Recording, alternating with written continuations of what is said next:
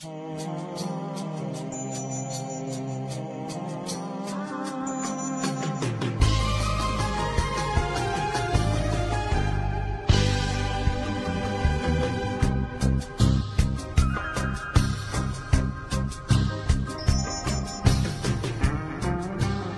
lucha va mucho más allá de México.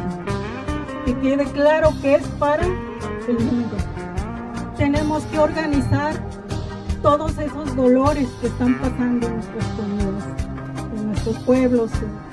Tenemos que organizar todas esas razas. Toda la vida me la pasé peleando por los trabajadores y nunca entendieron que me estaban peleando por ellos. Cabrones se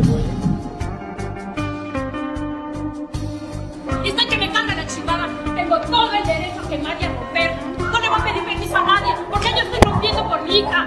Y la que quiera romper que rompa, y la que quiera quemar que queme, y la que no, que no nos estorbe.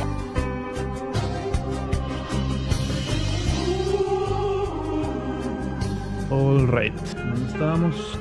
¿Sí me escuchas? empezar. Simón, Va, pues bienvenido, bienvenidos sean todos, camaraditas y camaradotas. Este es el programa número uno de la blockchain globalista, desde la puerta del Imperio Yankee hasta la compuerta de su búnker. Estamos aquí el día de hoy con el camarada B. ¿qué onda? Buenas tardes a todos nuestros oyentes en Latinoamérica y en otras partes del mundo. Espero que nos escuchen en otras partes del mundo, fuera de la hispanósfera. Y como siempre con ustedes, eh, su servidor, camarada Cari, trayéndoles su dosis de anarco-buchonismo enfierrado de todos los días. En este su programa, el Politburro. Ya estamos a lo mejor haciéndolo un poquito más corto, un poquito más diverso. Eh, tenemos el día de hoy un episodio más relax, un episodio de cotorreo casual. Nuestra dosis de bipartidismo en México ahora con las elecciones intermedias que se aproximan en julio. Entonces podemos empezar a hablar por todo lo que ha sucedido en el mundo de la política en las últimas semanas y en esta semana. Y si no todo, por lo menos un poquito, ¿no? Este, por ahí me comentabas y yo no me acordaba de la basofia que es, este, me encanta esa palabra, basofia, eh, la Alianza por México, ¿no? Que es una especie de, de monstruo eh, tipo Rick and Morty, que en sí los de Rick and Morty son referencia a otro, otro monstruo que, que no me acuerdo cómo se llama ahorita. Este, pero este...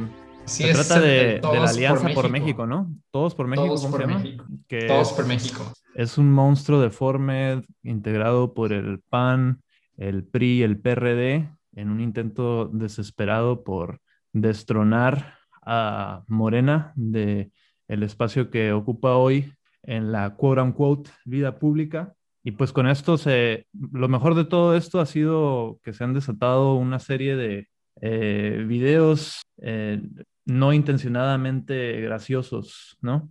Así es. Y pues no solo videos, sino los memes de, de una de, la- de las personas que están al frente de la alianza ¿no? en estos momentos, el ex candidato, su candidatura fallida este, en 2018, Ricardo Anaya, que ha regresado para alegrar nuestros corazones con sus visitas impromptu a los hogares de México. creando así un allanamiento de diversas moradas. Un anallamiento, ¿no?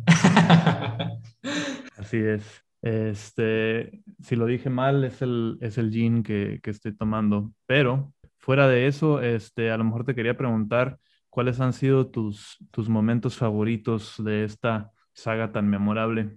Pues realmente, este, creo que la, pues el intento de, en esta parte de, las, de la derecha en México, sobre todo el PAN, de tratar de descalificar cualquier acción que tiene el, el gobierno de López Obrador en, último, en, los en las últimas semanas, sobre todo este, todo lo relacionado con la pandemia.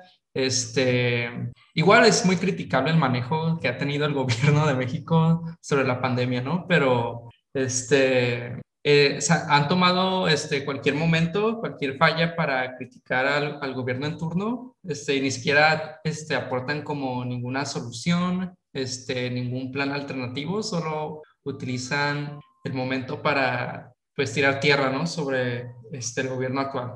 Grilla política, lo, lo mismo de siempre, ¿no? Este, y creo que vale la pena recordarle a nuestro auditorio que el mismísimo canallín de los videos es el mismo que eh, pues tiene varias acusaciones de lavado de dinero y, y desvío de recursos, ¿no? Como es típico en, en esas este, altas esferas de influencia. Eh, a lo mejor el caso más notable ahí es el, el, el desvío de 54 millones de pesos, ¿no? Por un, una propiedad que se, se vendió por medio de, se, se, se, compró y se vendió por medio de empresas fantasmas eh, ahí en la República Hermana de Querétaro. Este, es, suele ser el caso mejor documentado, ¿no? Y pues bueno, que no se le ha podido inculpar de nada jurídicamente, uh, sino pues yo creo que sería el caso que no estuviera contendiendo como pretende hacerlo otra vez eh, a través de esta campaña mediática que está llevando a cabo ahorita. Pero sí es importante, yo creo, recalcar que, que está bien documentada este, las fechorías de este personaje, ¿no? Y como dice, me da muchísimo coraje. Hay una, una fe de rata, la coalición del PRI, el PAN y el PRD se llama Va por México, si estabas correcto al inicio. Todos por México era la alianza de, de MID en 2018. Pero bueno, el, el, nombre no importa, lo que importa es pues la monstruosidad que es, ¿no? Esta alianza de derecha, centro y entre comillas izquierda que llegó a ser el PRD en años pasados. Pero sí, o sea, los tres partidos este, buscan, eh, eh, han buscado atacar al gobierno de Andrés Manuel por este, corrupción y como mencionas, este, tanto Anaya como otros personajes que hoy en día de los tres partidos que están este, buscando ganar votos a favor de sus respectivos candidatos, este, pues todos tienen acusaciones, todos tienen este, cola que les pisan en esto que es la corrupción, ¿no? En, todo, en los tres niveles, federal, estatal, local. Monstruo de Cronenberg es el, el, nombre que me quería acordar por ahí. Pues sí, desgraciadamente, pero yo quería este, recalcar mi momento favorito con el que me sentí eh, más identificado. Es cuando este cabrón se pone a decir, con la misma, este, con el mismo cinismo, ¿no? Que caracteriza a estos pinches mochos del pan eh, y se pone a decir, este, es como el compadre que en lugar de ir a pagar la luz, el gas, el agua o dar de comer a su familia, se lo va y se lo bota en caguamas, ¿no? Es un poco como el compadre que gana dos mil pesos a la semana y en lugar de pagar la luz, el agua, el gas, comprar la comida para la familia, se los bota en caguamas. Pues sí, pendejo, este, a lo mejor si eh, los pinches salarios en este país no fueran una mierda, la gente pudiera costear sus servicios básicos para su vida y, no tener que elegir entre tener una vida digna y cortar el, el sufrimiento a, a, corto plazo, ¿no? Claro, este, y pues sí, para muchas personas, este, la única escapatoria que hay de, pues de la, el tedio que es, este, trabajar 10, 12 horas al día, este, incluyendo lo que es el trabajo y transporte de casa al trabajo y así, este, de no tener tiempo libre, pues lo único que buscan es pues olvidar ¿no? lo que está pasando, ¿no? Entonces es muy este, cuestionable, ¿no? De que ataque a, a los trabajadores por, este, igual está este, generalizando, ¿no? De que todos los trabajadores, todos los obreros se gastan su, su salario en, en este, pues ya sea en alcohol pues. o lo que sea, uh -huh. este, y no lo, y no lo gastan en, en la canasta básica, ¿no? Y pues al mismo tiempo, quieras o no, está, este, de cierto modo, um, justificando el que no haya un aumento en, el, en los salarios, ¿no? O sea, porque detrás de su, detrás de, su, de, de este, de este argumento está la idea de que, no, pues, este, si, les, si les pagamos más a, los trabajadores, pues se van a seguir gastando el dinero en, puras, este, pues, cosas que no tienen utilidad para su este, desarrollo personal o de sus familias, ¿no? Es el playbook típico de los neoliberales, ¿no? responsabilidad, responsabilizar al individuo cuando en realidad existen miles, cientos de miles de fallas sistémicas detrás de ello que el individuo pudiera hacerse de mucho mayor responsabilidad personal si tuviera un sistema que lo respaldara, ¿no? Y que le garantizara esa calidad de vida, como ocurre en muchísimos otros países del mundo, ¿no? Eh, que, bueno, tendrán sus cuestiones criticables también en esos otros países, pero cuando menos eh, ofrecen calidad de vida para sus ciudadanos, que es algo que esperaríamos que cualquier gobierno eh, actual o, que, o cualquier candidato que esté buscando ya la presidencia eh, quisiera lograr, ¿no? Claro, y, y, muchas veces este, engañan su discurso, ¿no? Este, últimamente, pues, el, la estrategia, la estrategia de, de, Anaya este año, este, en los últimos meses ha sido, pues, tratar de pintarse como, como de populista, ¿no? Con su, con su visita este, por varios estados del país, que según está visitando a las comunidad, comunidades este, pobres o de bajos ingresos para ver cuáles son sus necesidades, ¿no? Pero pues realmente este, veamos cuáles han sido sus logros, este, cuáles han sido lo que, cuál es su historial, ¿no? Cuando estuvo en la legislatura, qué era lo que su candidatura, cuál era lo, lo que, su, lo que su candidatura buscaba en, en 2018 y realmente no es el bienestar de, de, la, de la gran mayoría de la población, sino este, igual, o sea, como mencionas, es un neoliberal, lo que busca es el, el, bienestar de, de, las grandes empresas, ¿no? Que es, esa es la doctrina neoliberal, ¿no? Hoy en día. No el, no el bienestar, este, no es socialismo para, para la mayoría, sino socialismo para las empresas. En las palabras inmortales del chairman Bernie Sanders, dicho. Y bueno, a lo mejor ya cambiando de tema, íbamos a practicar también por ahí de un suceso en la tuitosfera que nos dio bastante risa y que pensamos que a lo mejor valía la pena mencionar aquí en el programa. Eh, la susodicha Yuridia Sierra, que eh, para nuestros audioescuchas escuchas se trata de una periodista y conductora para Imagen TV México, hizo una metidota de pata eh, cuando contestándole a Rocío Nale, eh, cuando ella hizo un comentario sobre la expropiación petrolera, esta Yuriria nos dijo, sí sabes, secretaria, que Cárdenas nacionalizó el petróleo a petición de Estados Unidos para evitar que le vendiéramos a los nazis. Y bueno, esto desató una serie de eh, respuestas, hilos diversos en, en Twitter. Y bueno, solamente se pone mejor de aquí en adelante. Eh, camarada B, ¿cuál es tu, tu análisis hasta este punto?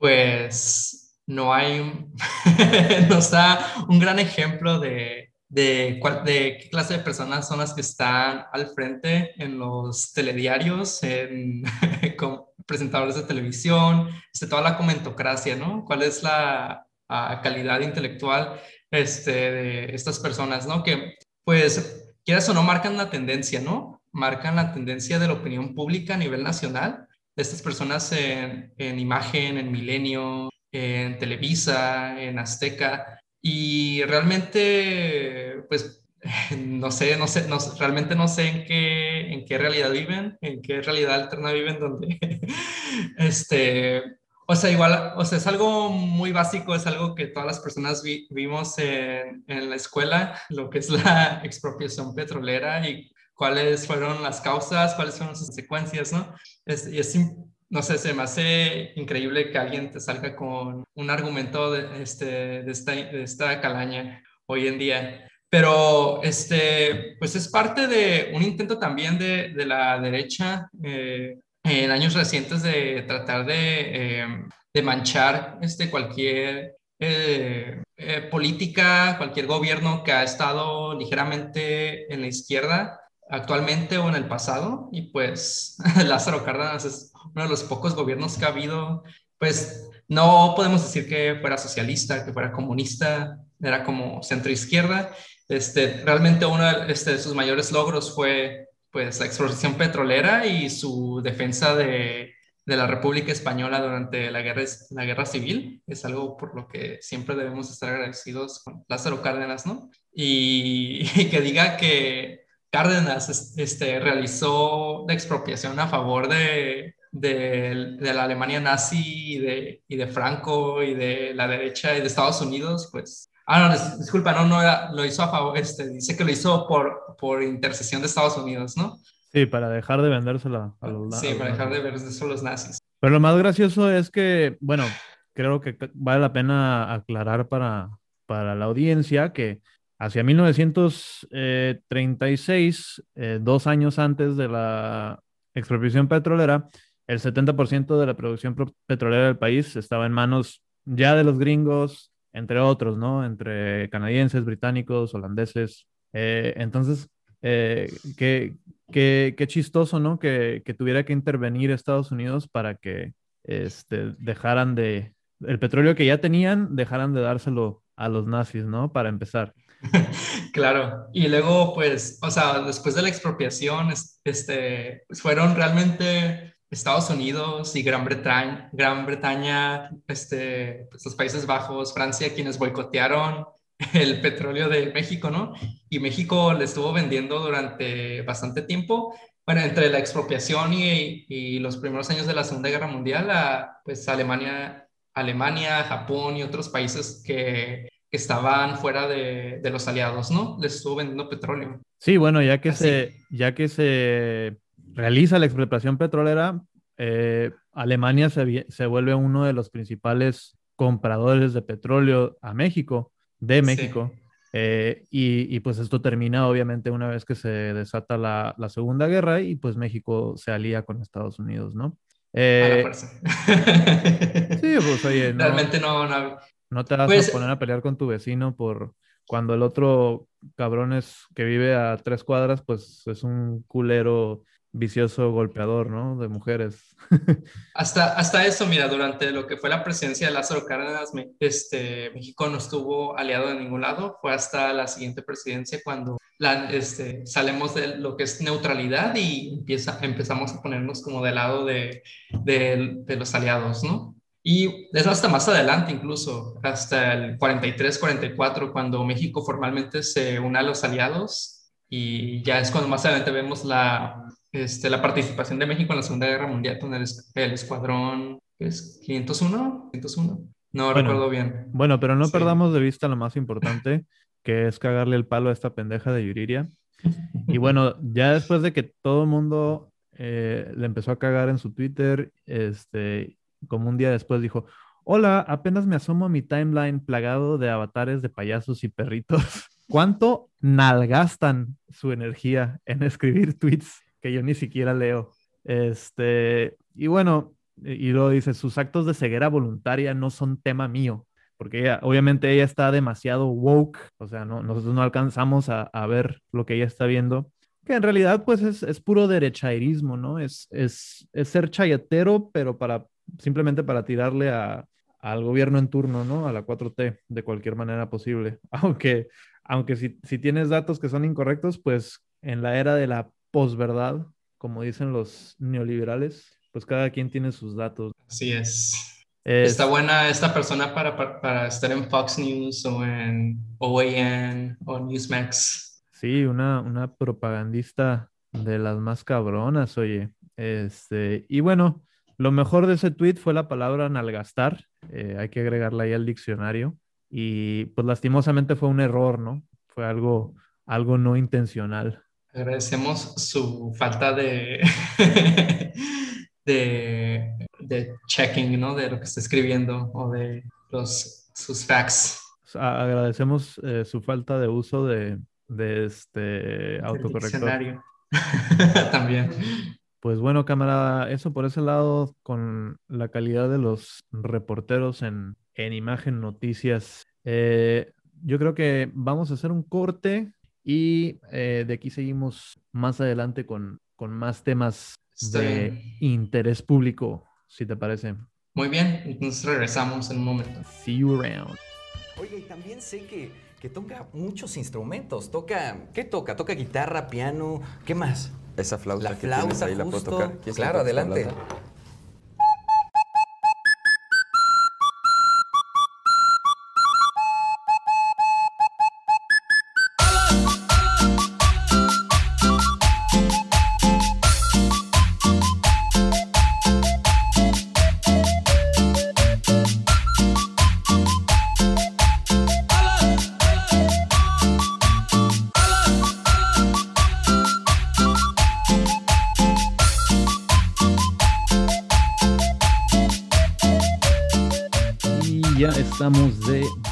Aquí después de terminar nuestro, nuestro break para echarle aceite a los gears, los engranes de la marcha de la máquina que marcha inevitablemente hacia el futuro. Este, y bueno, am, vamos a hablar también el día de hoy sobre a una situación en la esfera política internacional que nos atañe un poco a nosotros como pobladores de esta ciudad fronteriza de Tijuana, la quote unquote crisis en la frontera actualmente, este, donde se reportan casos de sitios de retención de migrantes, en específico menores migrantes, que están rebasando su capacidad hasta en un 700%, ¿no?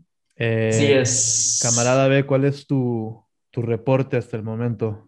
una crisis que no es algo reciente, tiene como más de cinco años, solo ha cambiado de nombre, este, así como los, como dijiste, los centros de detención que siguen siendo los mismos, los mismos lugares donde, donde Trump tenía a niños y a todas estas personas. Nada más que ahora ya no son jaulas, ahora los tienen con separadores de plástico. Ahí les pusieron televisiones. Para que no sea tan feo, ¿no? Sí, así es, y pues son decenas de miles de personas las que están ahorita este, de nuevo en centros de detención, este, en espera de su cita ante la Corte de, de, de de Migración, este, o que alguien vea su caso, ¿no? Eh, y bueno, no nada más, pues son esos miles que están en, en estos centros de detención, pero también de este lado de la, de la frontera, en las ciudades fronterizas, en Tijuana, en Matamoros, en Juárez, hay miles de personas esperando también este, para poder cruzar. Hay campamentos, este, tenemos los campamentos de, de nuevo en las garitas, esas personas que están desesperadas, ¿no? Por, por este, tener su turno para que este, revisen su caso de asilo. Y bueno, este, me parece un poco sorprendente las declaraciones que han hecho los portavoces del gobierno de Estados Unidos en los últimos días en redes sociales y en sus conferencias, ¿no? Eh, diciendo que la frontera está cerrada, que ya no vengan. Incluso ahorita estaba viendo un tweet que la embajada de, de Estados Unidos en, en Haití este, publicó en Creole. Este, es una imagen de Joe Biden y dice, ¿qué es lo que dice? Efectivamente, la frontera está cerrada, no vengan, no vengan, este es lo que dice la, se los digo claramente, no vengan a Estados Unidos. Y es una imagen de Biden, este, con esta frase. De Entonces, o sea, es en este caso están reciclando la misma, este, lo mismo que decía Trump anteriormente, solo lo están diciendo, misma retórica, solo este, un poco embellecida, ¿no? un poco menos, menos cruel, ¿no? Un poquito más PC, más políticamente correcto. Este, shit, es de esas veces que no sabes si reír o llorar, ¿no? Con las pendejadas que dicen. Este, yo, pues lo que me ha tocado ver es también, ah, pues declaraciones de, de estos, este, secretarios de, de migración, secretarios de prensa, decir, ah, sí, los estamos tratando muy humanamente. Eh, pero no vengan, ¿eh? No vengan porque la van a pasar muy mal, pero los estamos tratando muy bien pero lo van a pasar muy mal, ¿eh? Entonces es una, una pinche contradicción ahí bien pendeja, eh, que obviamente, pues, los liberales siempre quieren eso, ¿no? Los, los, liberales, los demócratas en Estados Unidos siempre buscan complacer a ambos lados y lo que termina pasando es que precisamente emiten comunicados, emiten retórica de este tipo contradictoria. Los conservadores se dan cuenta que lo que están diciendo es pura mierda, que son puras mentiras, eh, y para la quote unquote izquierda, este, pues resulta en, política inefectiva, ¿no? Que, siempre va a buscar conceder algo de campo a los conservadores y pues los que más se chingan, como siempre, pues son las personas en, en condiciones más vulnerables, en este caso los migrantes, ¿no? Así es, y o sea, menos de dos meses de estar en el poder, este, ya, les, ya les regaló como un tema este, del cual este, colgarse a, los, a la derecha para atacar cualquier intento de, de reforma o este, que haya en sentido de, de migración en Estados Unidos, ¿no? Eh, de aquí se van a agarrar más adelante para decir que, que pues, realmente que el país no tiene capacidad, que Estados Unidos no tiene capacidad como país para recibir a tantas personas, ¿no? Este, poniendo como ejemplo la este, crisis que están manufacturando en la frontera, ¿no? Y precisamente es una crisis manufacturada, porque Estados Unidos es el país más rico del mundo, tiene, claro que tiene los, recursos a su disposición para poder tratar a estos casos de asilo eh, en una manera humanitaria, pero decide no hacerlo simplemente porque no hay un eh, motivo de beneficio económico detrás de ello eh, y, prefiere invertir sus recursos, trillones y trillones de dólares en presupuesto de, defensa, ¿no? en el Pentágono, para ser más precisos. Y, y hay, que, hay que decirlo como es, ¿no? Este, son campos de concentración modernos del siglo XXI. Por más que los quieran arreglar y que la pinche esposa de el pendejo de Joe Biden les quiera poner sus corazoncitos a las jaulas, son campos de concentración um, y no deberían existir, así como no debería existir este pinche espacio militarizado de la frontera, donde es una franja que está bajo el, control federal a, lo largo de toda la frontera sur, eh, donde están estos pinches personas mercenarios militarizados uh, con millones de dólares de equipamiento a su disposición, solamente para impedir que estas personas traten de, de, encontrar un poquito de mejor calidad de vida, ¿no? Que son personas que vienen huyendo, pues, de amenazas contra sus vidas, en, entre muchas cosas, ¿no? Pues, de amenazas por parte del narcotráfico, por parte de, eh, pues, diversas eh, pandillas que, que, existen también eh, en, bueno, que, que, en realidad todo está alimentado por el narcotráfico, ¿no? Es, es y bueno, que, en este caso es, es lo que crea la inseguridad es, y lo que es irónico, hace que huyan esas personas. Es irónico que en este caso Estados Unidos eh, reniegue de su obligación para actuar en esta crisis como dijimos, pero bueno, en, en sí, pues todas estas caravanas, la migración que hay de Centroamérica, a Estados Unidos fue causada en un primer lugar por Estados Unidos también, después de décadas de intervencionismo en, en Centroamérica, ¿no? Desde el, los primeros golpes de Estado en, los, en, los, en, la década de los 30, 40, 50, contra gobiernos tal vez no comunistas ni socialistas, pero que veían a favor del pueblo en, en, en estos países y que fueron este, derrocados para, en pos de los intereses de, de compañías en Estados Unidos, ¿no? Como en Guatemala en el 50 con Arbenz y la intervención que hubo a favor de, de Chiquita o la, la, United Fruit.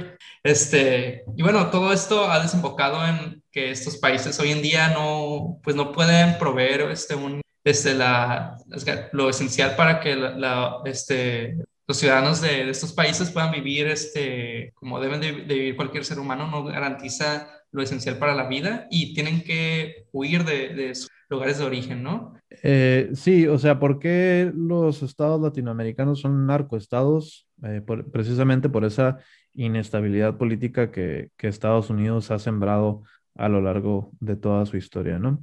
eh, ¿cuál es la solución? Eh, la solución es, ya lo dijimos, que Estados Unidos invierta recursos para darles un lugar donde se alojen estas personas en lo que se procesa su estatus migratorio. Eh, que, que, bueno, eso aún es trabajar dentro de el framework del neoliberalismo, ¿no? O sea, bien pudieran expropiar unos cuantos moteles que están en quiebra ahí, darle asilo a estas personas, permitirles que esperen que sus casos sean procesados, porque la mayoría, ese es el caso, ¿no? Están, están acudiendo legalmente como refugiados eh, políticos. Y aún así los tratan de las chingadas, los tratan con la punta del pie.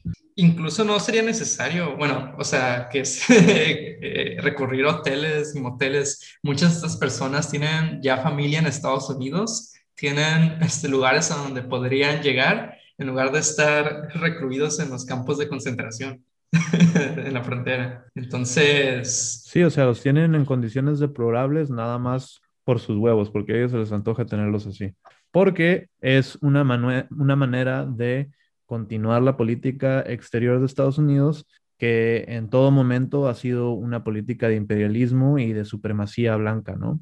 Eh, hay que mantener a estas personas eh, latinas fuera de nuestras fronteras para poder asegurar eh, la integridad y, el futuro de, de, nuestra raza blanca, ¿no? Que aunque así no lo digan los demócratas, es lo que, es lo que es en lo que está fundado el Estado-nación que conocemos como Estados Unidos, ¿no? Así es.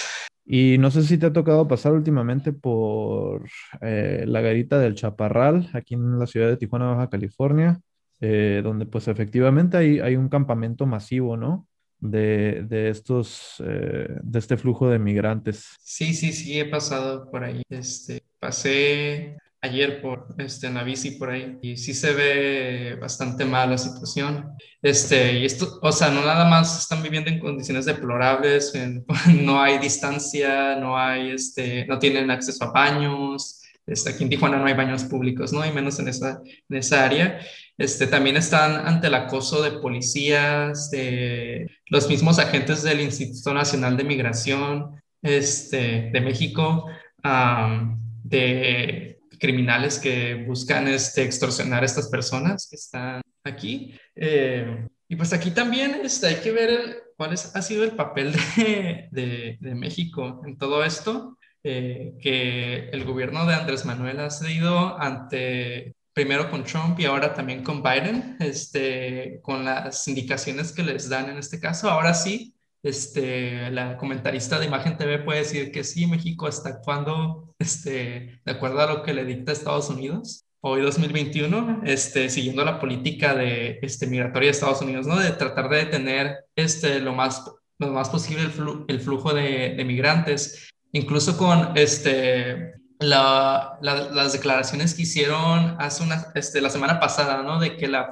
las fronteras de México iban a estar cerradas este, en los siguientes meses, los siguientes dos meses. Eh, según esto era la frontera norte y la frontera sur, pero realmente la única frontera que está cerrada de México en este momento es la frontera del sur, porque los estadounidenses siguen cruzando este, a diario, eh, incluso si no tengan un motivo, no tienen un motivo esencial, ¿no? Las calles de, de aquí de Tijuana del centro, de Zona Río, siguen llenas de turistas de San Diego o de otras partes, pero bueno, la frontera de México está cerrada, ¿no?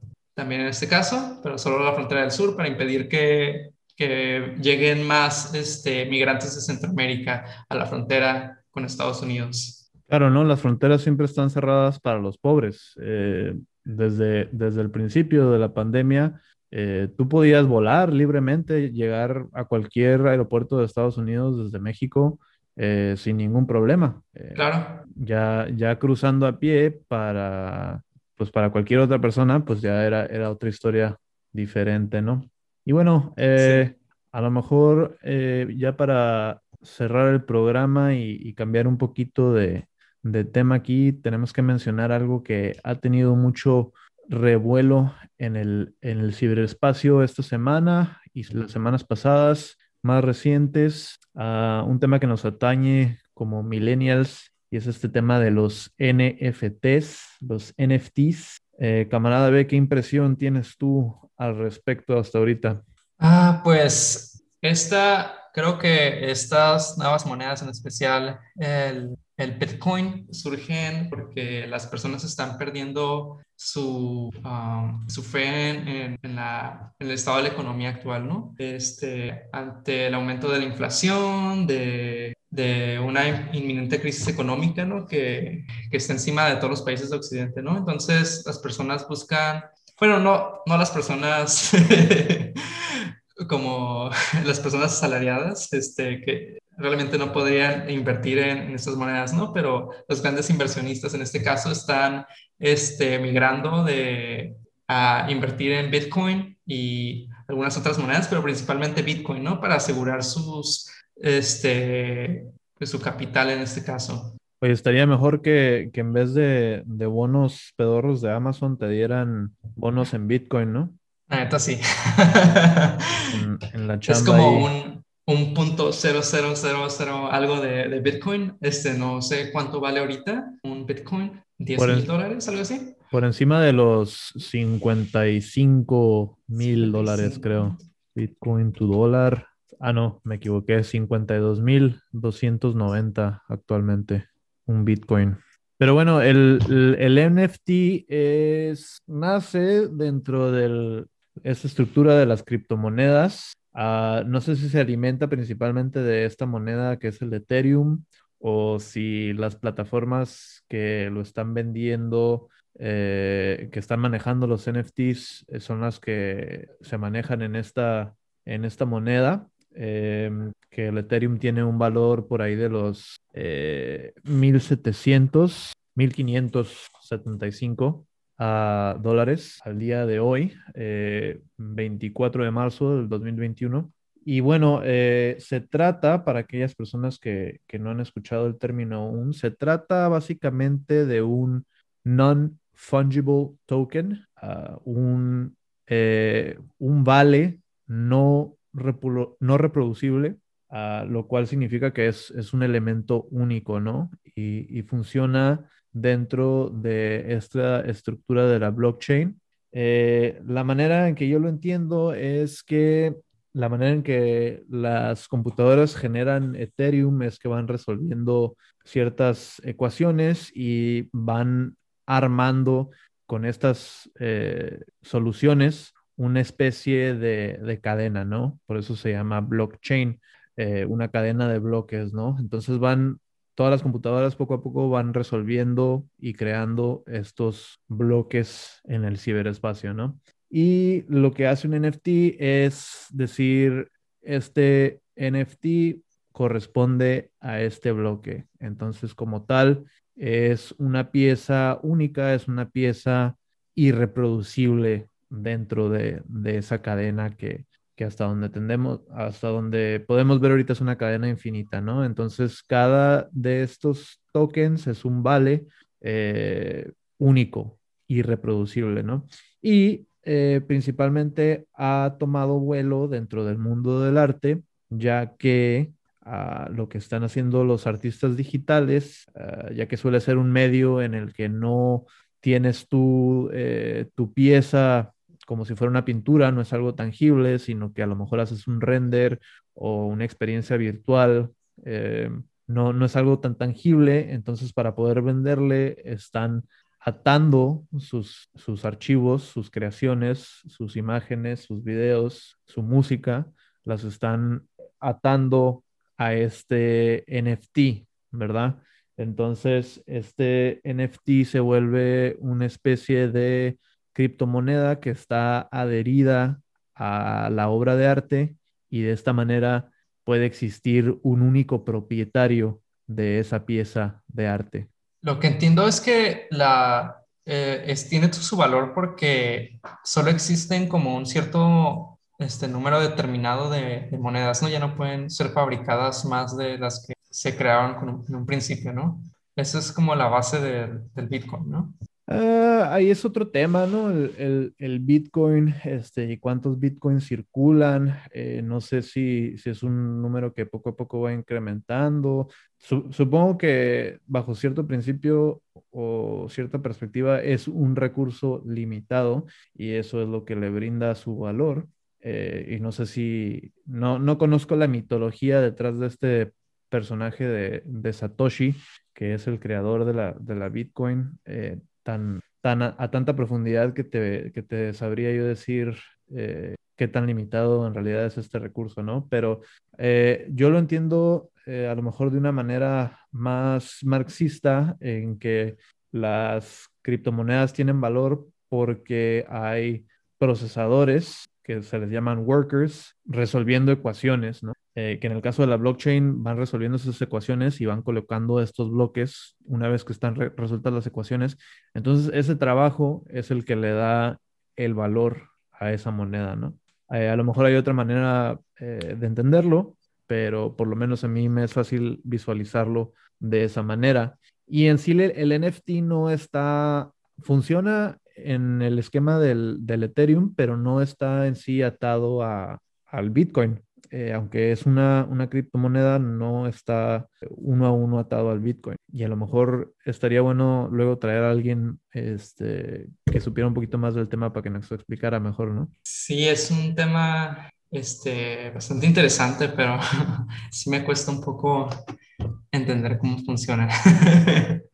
el, es, las diferentes monedas, ¿no? Porque eh, no nada más es el Ethereum y, y Bitcoin, sino que hay otras eh, como la que había leído este, también el Dogecoin, que también fue creada al mismo tiempo y que recientemente volvió al, al pues a Twitter y en Reddit se estaba hablando mucho de ella porque Elon Musk estaba diciendo, Elon Musk estaba, les estaba um, diciendo a sus followers que invirtieran en, Dogecoin. El pelón. Y como a las semanas les estaba diciendo como que vendieran y también ha estado, esta persona ha estado este, manipulando, este, detrás de la manipulación y las subidas y bajadas de, del valor del Bitcoin en semanas recientes. Así es, ¿no? Eh, hace a lo mejor un mes o dos, eh, Bitcoin o puso en su eh, descripción de su perfil Bitcoin y se disparó el valor del Bitcoin, ¿no? Que andaba como en los treinta y tantos mil, a cerca de lo que andaba ahorita en los cincuenta y tantos miles de dólares. Eh, pues sí, es el poder que tienen estas este, celebridades culturales sobre el valor de, distintas cosas en el mercado, ¿no? Incluso su misma compañía de Tesla, eh, que funciona dentro de la bolsa de valores, pues está estimado que es una compañía que el, valor de sus este, stocks está súper inflado, ¿no? Y, se debe a que pues tiene sus millones de, de seguidores, ¿no? Que lo, que lo respaldan. La gente tiene un interés genuino en su compañía que a pesar de que muy pocas veces o no sé si nunca ha sido redituable su modelo de negocio, pues se mantienen a flote gracias a, esta especulación dentro de la bolsa, ¿no? Así es. Y creo que algo, algo que me preocupa un poco sobre, sobre el Bitcoin es he estado este, leyendo en redes también que el impacto, el impacto medioambiental que tiene detrás este, la, el mining, ¿no? Este, de, de, esta moneda. Estaba viendo por ahí que hoy, pues obviamente para, para hacer el mining se requiere que estén trabajando servidores enteros, ¿no? Este, trabajando en estos algoritmos que crean las cadenas. Eh, y eh, al estar tanto, tantos, tantas este, servidores y computadoras este, haciendo esto, estos procesos, eh, esto genera un gasto de energía bastante alto, bastante alto. Estaba viendo que hoy en día el, eh, el mining de Bitcoin es mayor que la energía que consume el mining de esto es mayor que lo que consumen países enteros hoy en día. Creo que en Argentina se consume menos energía que toda la que se requiere para que funcione el Bitcoin hoy en día. Oye, yo escuché que en Nueva Zelanda, pero no había escuchado que, energía, que Argentina. Había escuchado la comparación con Nueva Zelanda, ¿no? Eh, sí, pues también es un tema interesante, ¿no? Eh, el, tanto el Bitcoin como la, la especulación en la bolsa eh, son modelos de producción de riquezas, eh, de servicios sobre servicios sobre servicios, ¿no? Es, es labor y consumo energético que, que no está produciendo nada de beneficio para la sociedad y que ciertos segmentos privilegiados de la población tienen el recurso para invertir y eh, duplicar, triplicar sus fortunas, ¿no? pero a lo mejor volviendo un poquito más a, a los NFTs, y claro que la carga eh, ambiental, la, la, la, huella de carbono que, que, todo este blockchain causa, eh, también, también involucra los NFTs. pero para volver un poquito al, tema específico de los NFTs, que es lo que, lo que está sonando en el momento, estuvo muy sonada la noticia de, ciertos artistas, ¿no? Por ahí que vendieron sus, sus, obras por el equivalente de millones y millones de dólares eh, con, con, este boom de los NFTs. Por ahí hay un artista muy, muy sonado que se llama Beeple, que hace estas especies de ilustraciones digitales grotescas, ¿no? Con eh, Trump desnudo y sus eh, proporciones de su cuerpo así exageradas, lo mismo que Elon Musk y otros personajes por ahí y, situaciones, plantea acá imágenes y escenas en las que pues mezcla esta, esta distorsión de imágenes hiperrealistas, les da un giro muy surreal, ¿no? Y distorsiona sus cuerpos, los pone en situaciones donde se eh, enfrenta muy literalmente contra la pandemia, contra eh, partículas de virus gigantes eh, y, hace también muchas otras referencias a, la cultura pop de Estados Unidos, ¿no? ¿no? no, has tenido, no te has topado con su, con su trabajo? Uh, The People, sí, sí, sí, sí lo he visto en, Instagram. Y bueno, no sé qué, qué... con esto, con esta venta creo que Beeple se volvió como no sé si el artista mejor pagado por una obra, o sea, la, obra que se ha vendido por más dinero, o como la tercera obra mejor vendida, este, o sea, que se ha vendido por más dinero, pero, o sea, es una pendejada, ¿no? O sea, se ha vendido una, un, un NFT, o sea, que es algo digital, que es algo que no es tangible, se, se vendió por 60, 69 millones de dólares, que es pues incluso más de lo que se llega a vender un Picasso, un Van Gogh o, algo así, ¿no? Que, que, son objetos tangibles. A veces está, no sé, pienso que estamos, nuestra, todo el Internet está evolucionando demasiado rápido. Este, a veces parece irreal lo que, lo que está sucediendo al día, día a día, ¿no? En este caso, la, la especulación, este, es impresionante. Impresionante, como dicen por ahí. Este, no, pues por un lado es un poco triste, ¿no? Que, que hay artistas que pues eh, toda la vida se, se, han chingado por tratar de, de, obtener un patrimonio y a lo mejor formas de arte que, que son más laboriosas eh, y, no son tan bien remuneradas. Por otro lado, pues también es una, es una herramienta que pudiera empoderar a, esta nueva generación emergente de eh, artistas digitales, ¿no? Ah, es una manera de quitar al, al middleman, quitar de en medio a lo mejor a, a, estas, este esquema donde las galerías funcionaban como un espacio donde eh, pues este intermediario conectaba a los artistas con los inversionistas eh, y pues que, que, que, en sí era un espacio que hacía menos a los, a los artistas digitales ya y, y de alguna manera pues esta, eh, este boom de los NFTs pues les da una, un espacio a, a los artistas digitales para, para promocionarse y, y encontrar una, una, manera de hacerse de, de su patrimonio, ¿no?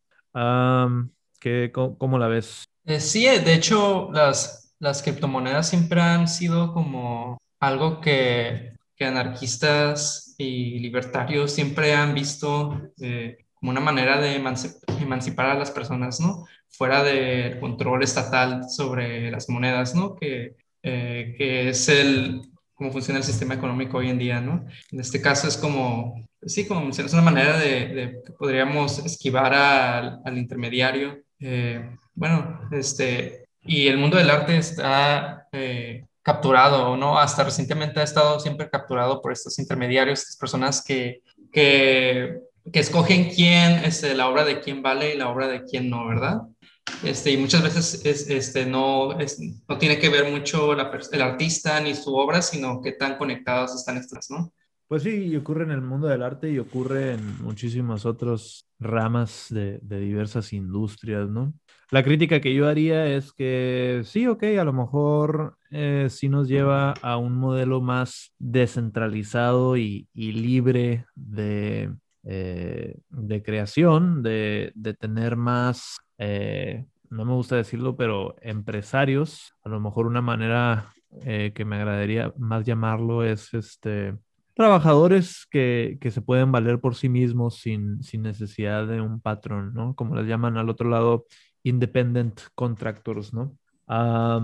Y, y, a lo mejor les da un poquito más de, de, dignidad a su vida, ¿no? Pero la crítica que yo le haría es que, pues todo es, eh, sigue funcionando bajo el esquema eh, del capitalismo, ¿no? Eh, de asignarle un, valor, cierto valor a, cierto objeto y, crear un mercado para de esta manera ciertos, ciertos participantes dentro de ese mercado buscar acaparar más recursos para generar mayor beneficio financiero, ¿no? Y, promueve, promueve aún esta, esta competencia, no alcanzamos a, no alcanzamos a trascender esa capa de, de, competencia para llegar a, a un esquema de, de cooperación y apoyo mutuo que es hacia, hacia, idealmente hacia donde nos queremos mover, ¿no? Sí, y cada día parece que estamos un poco más lejos, ¿no? De alcanzar